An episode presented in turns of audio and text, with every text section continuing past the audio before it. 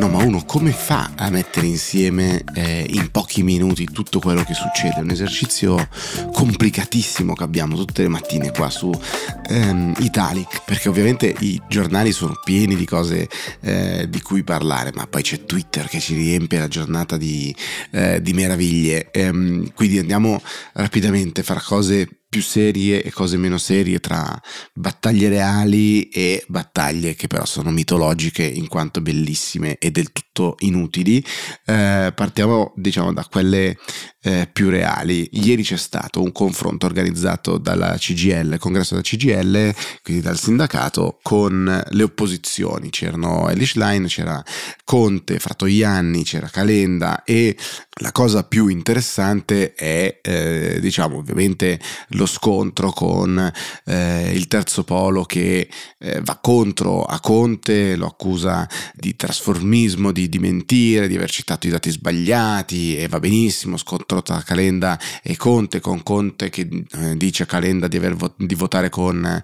eh, la destra, ehm, quando Conte invece era con Salvini, gli ricorda Calenda, Calenda che eh, su tutti i giornali questa mattina trovate come fischiato, lo dice sia la Repubblica, lo dice il Corriere, eh, e invece lui dice mi sono divertito moltissimo ad andare alla CGL, eh, ho detto un sacco di cose, dritte per dritte come la pensiamo, senza fiocchettare, mi sono divertito tantissimo. Ehm, ognuno come dire la percepisce come vuole, eh, devo dire la verità che c'è un eh, tweet di Calenda che però mi ha fatto abbastanza scaldare il cuore perché Luca Zaia, di cui abbiamo parlato qualche giorno fa su, sui temi ehm, invece più eh, civili e sociali, eh, arriva anche sul tema della siccità con un piano Marshall, anche il mare è una risorsa, quindi così diceva la stampa, siccità, Luca Zaia serve un piano Marshall, anche il mare è una risorsa, Calenda prende quel eh, tweet della stampa e dice no, non serve il solito riferimento al piano Marshall serve ad unificare le 2500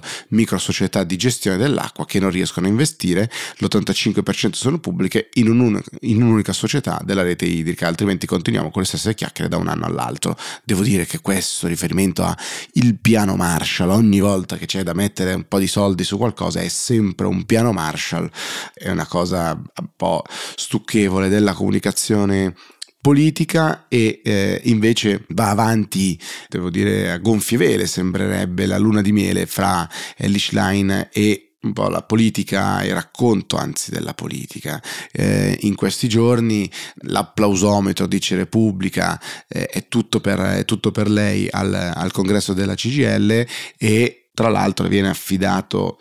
questo virgolettato sostanzialmente eh, Elish Line che dice lancia un confronto continuo eh, con gli altri tre invitati, cioè appunto Conte, Carlo Calenda e Nicola Fratoiani, la mette giù così, vediamoci, chiudiamoci in una stanza, non usciamo fino a notte fonda e troviamo qualcosa da fare piuttosto che far vincere quegli altri. Cioè, piuttosto generico probabilmente come eh, appello e come, e come, idee, mettiamoci in una stanza e vediamo di non far vincere gli altri, che è un po' una cosa che si, si sente spesso, Calenda dice ehm, non è come dire, se mi chiedete se possiamo governare dico di no, non sarà una nuova foto diciamo dell'unità delle della sinistra delle opposizioni e poi appunto si prende i fischi. Come dicevamo però per ora dire, dice bene appunto questa luna di miele eh, per Elish Line con il PD che nei sondaggi eh, presentati da Euromedia Research a porta a porta danno il PD in crescita del 2,8% va oltre quota 20% eh, Fratelli d'Italia che invece scende sotto quota del 30% 29,2% perde ancora un po' il Movimento 5 Stelle al 15%, Azione Italia Viva la danno mm, più o meno diciamo in un range che come sappiamo per i sondaggi è un margine di errore che quindi è difficile da effettivamente stabilire, un po' sopra, un po' sotto, perde, prende lo 0,3-0,5 secondo alcuni sondaggi, secondo Euromedia prende lo 0,3, arriva a 8,4, la Lega 9,4 e Forza Italia invece 6,5 e perde un punto eh, e 2 di percentuale. C'è un'altra scheda che dice la soddisfa l'elezione di Elish Line alla segreteria del PD il 36% degli italiani soddisfatto, l'88% degli elettori PD non sono soddisfatti il 44% degli italiani e solo l'8% degli elettori PD e poi non risponde il 18% degli italiani o il 3% del PD. È interessante come questa cosa sia avvenuta pochi giorni fa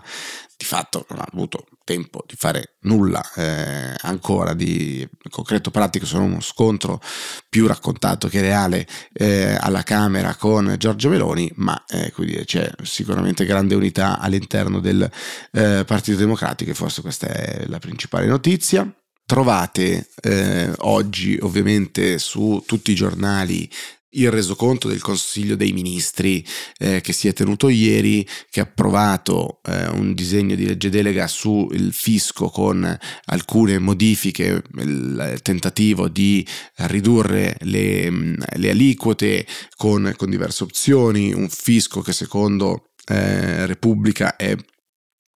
un regalo agli evasori, Carlo Cottarelli in prima pagina della Repubblica, professore Partito Democratico, dice è vago in alcuni casi, quelli più importanti, mentre invece è molto specifico in casi piuttosto puntuali e cita ad esempio il, ehm, la fattispecie per i collezionisti. Eh,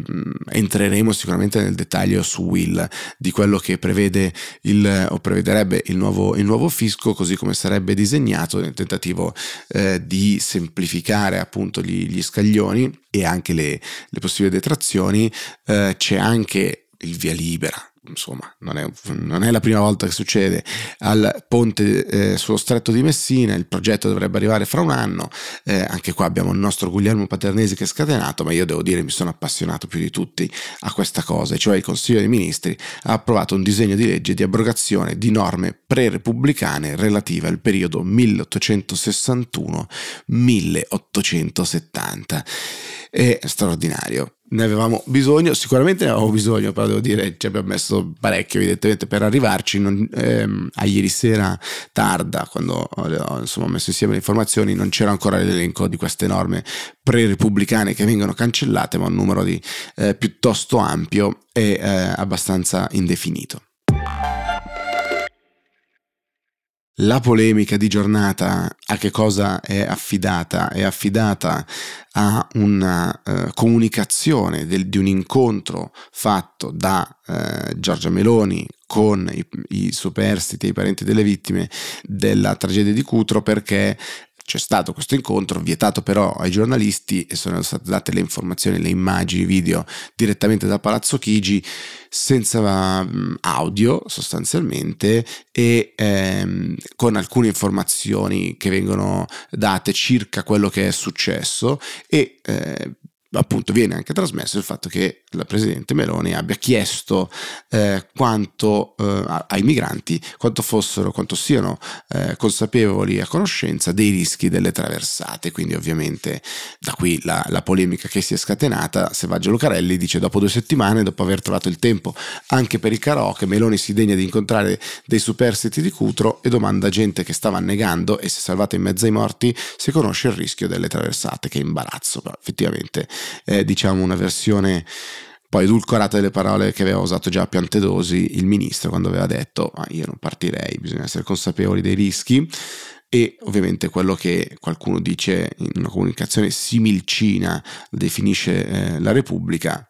eh, vengono date come dire, delle informazioni così un po' preconfezionate eh, e vengono passate alla, alla stampa. Oh, nei giorni scorsi eh, era uscita questa notizia circa una taglia messa sul ministro Crosetto eh, da parte della Wagner e quindi mercenari russi. Crosetto eh, twitta da Tokyo, direttamente dall'Imperial Hotel a Tokyo, come si legge dal suo Twitter, eh, dice sono assolutamente tranquillo, penso che quello che è uscito su vari siti sia uno dei tanti allarmi che giungono ogni giorno da fonti disparate che le nostre autorità a ciò proposte ehm, verificano spesso archiviano. Sono certo che nessuno andrà mai oltre i beceri insulti, quindi prova a ridurre un po' la eh, diciamo così, di quello che era uscito nei giorni scorsi. Ricorderete eh, dopo le ehm, uscite del, del, del, governo italiano circa anche il ruolo della, della, Wagner in questa eventuale regia sugli sbarchi nel, nel Mediterraneo Wagner che aveva rimandato al mittente ogni, ogni tipo di accusa e poi era arrivata questa uh, informazione della taglia. Ovviamente c'è spazio per fare polemica su tutto perché su Twitter c'è già chi scrive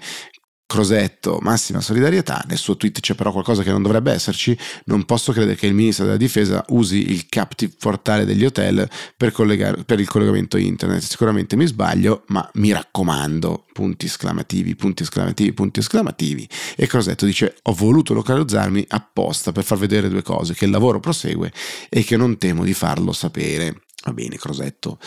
come dire, avanti tutta, sicuramente eh, succedono due cose eh, ancora che sono eh, divertenti, degni di nota. Allora, è successo che da una parte negli Stati Uniti Biden sta facendo molte delle cose che quando aveva fatto Trump in un certo senso avevano indignato eh, al netto della sua politica di cui parliamo spesso e della, diciamo, di questo reshoring nel cercare di portare i lavoratori, i lavori eh, negli Stati Uniti. Adesso riprende un'altra battaglia che fu di Trump mesi mesi fa cioè la lotta a TikTok e la richiesta sostanzialmente di vendere le operation eh, americane il rischio di addirittura sarebbe il bando, la, la, la, chiusura di TikTok, TikTok che ci aveva provato, eh, che ci sta provando, bisogna dire la verità, sia con un piano di eh, server in Europa, di cui abbiamo tra l'altro parlato con Guido Scorza su Actually, sia in, in America, ricorderete tutto quello che era stato il percorso molto travagliato appunto con Trump, la cessione, il, il ruolo di aziende americane per eliminare, eh, diciamo, limitare o eliminare completamente questo eh, diffidenza, questa paura, perché è un tema geopolitico. L'America non si fida di quello che è il ruolo cinese, del, del governo cinese nella gestione dei dati e di avere un'app così, così potente. È una lotta tutta geopolitica e che, e che, va avanti. Vedremo che cosa succederà. Questo, come dire, è completamente diverso rispetto alla decisione eh, di qualche settimana fa, come ricorderete, delle istituzioni europee di vietare l'uso di TikTok sui dispositivi che venivano usati per lavorare, fossero questi dispositivi professionali, diciamo, eh, aziendali, mettiamola così, oppure eh, privati dei dipendenti della Commissione europea. In America è una questione appunto del, delle operation e di cosa ne sarà, eh, mentre sul fronte tutto tutto italiano, sempre mondo big tech, invece c'è la notizia del mancato accordo fra Meta, quindi Facebook, Instagram, eh, Whatsapp, e SIAE, che è la società di gestione dei, dei diritti ehm, degli autori e degli editori e eh, appunto sul tema dell'uso della musica in piattaforma. Quindi non troveremo le musiche eh, appartenenti al catalogo di SIAE eh, d'ora in poi in, in piattaforma perché non c'è stato questo accordo. È un po' la solita tirità tiritera, nel senso che da una parte eh, queste grandi piattaforme hanno accordi in tutto il mondo, dovendo fare accordi in tutto il mondo, standardizzano, cercano di standardizzare, ehm, gli enti locali tante volte si sentono eh, un po' terminali ultimi di, eh, appunto, di negoziazioni fatte altrove o di decisioni prese altrove e costretti a ratificare sostanzialmente. Quindi si ha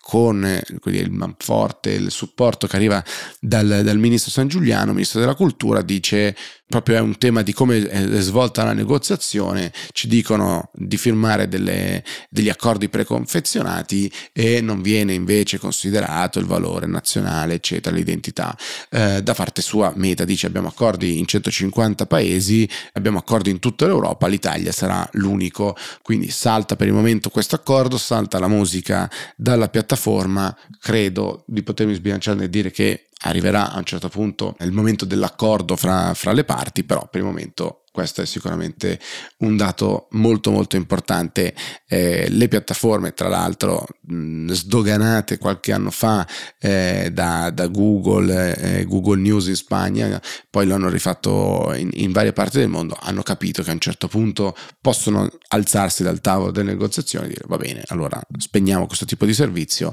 e un po' affamarci, farci vedere quanto effettivamente ci manca quel servizio per sperare probabilmente di ritornare al tavolo più rapidamente possibile. Vedremo, vedremo. Le parti mi sembra come dire che comunque stiano mandando messaggi che entrambe vogliono tornare al tavolo e trovare una soluzione.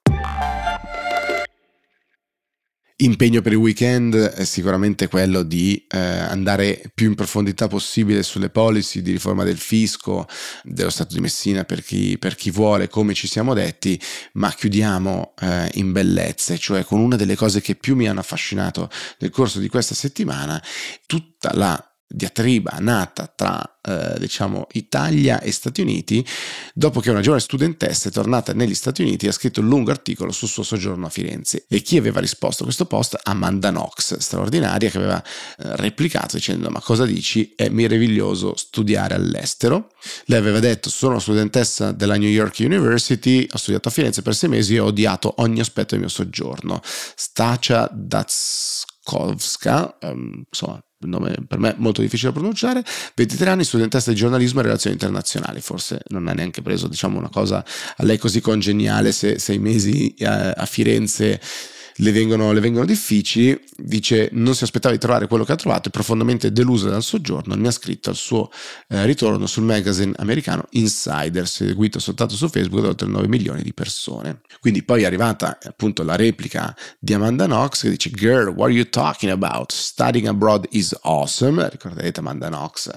protagonista di un documentario sulle vicende che l'avevano vista protagonista sicuramente insieme a Raffaele Sollecito in quella che era stata poi la morte di eh, Meredith Catcher tra l'altro c'era successo di tutto, andatevi a vedere il documentario su Amanda Knox che è molto molto ben fatto, lo trovate su Netflix se non ricordo male, eh, ma in tutto questo arriva anche Justin Mattera, devo dire scongelata dai miei ricordi che non, non avevo da, da, tempo, dice gli americani e Firenze, io mi sono divertita, era tutto bellissimo. La showgirl statunitense naturalizzata italiana racconta il suo rapporto con il capoluogo toscano in cui ha vissuto nei primi anni 90. Frequentavo Pelù, ho convissuto con Asia Argento a Firenze Sud.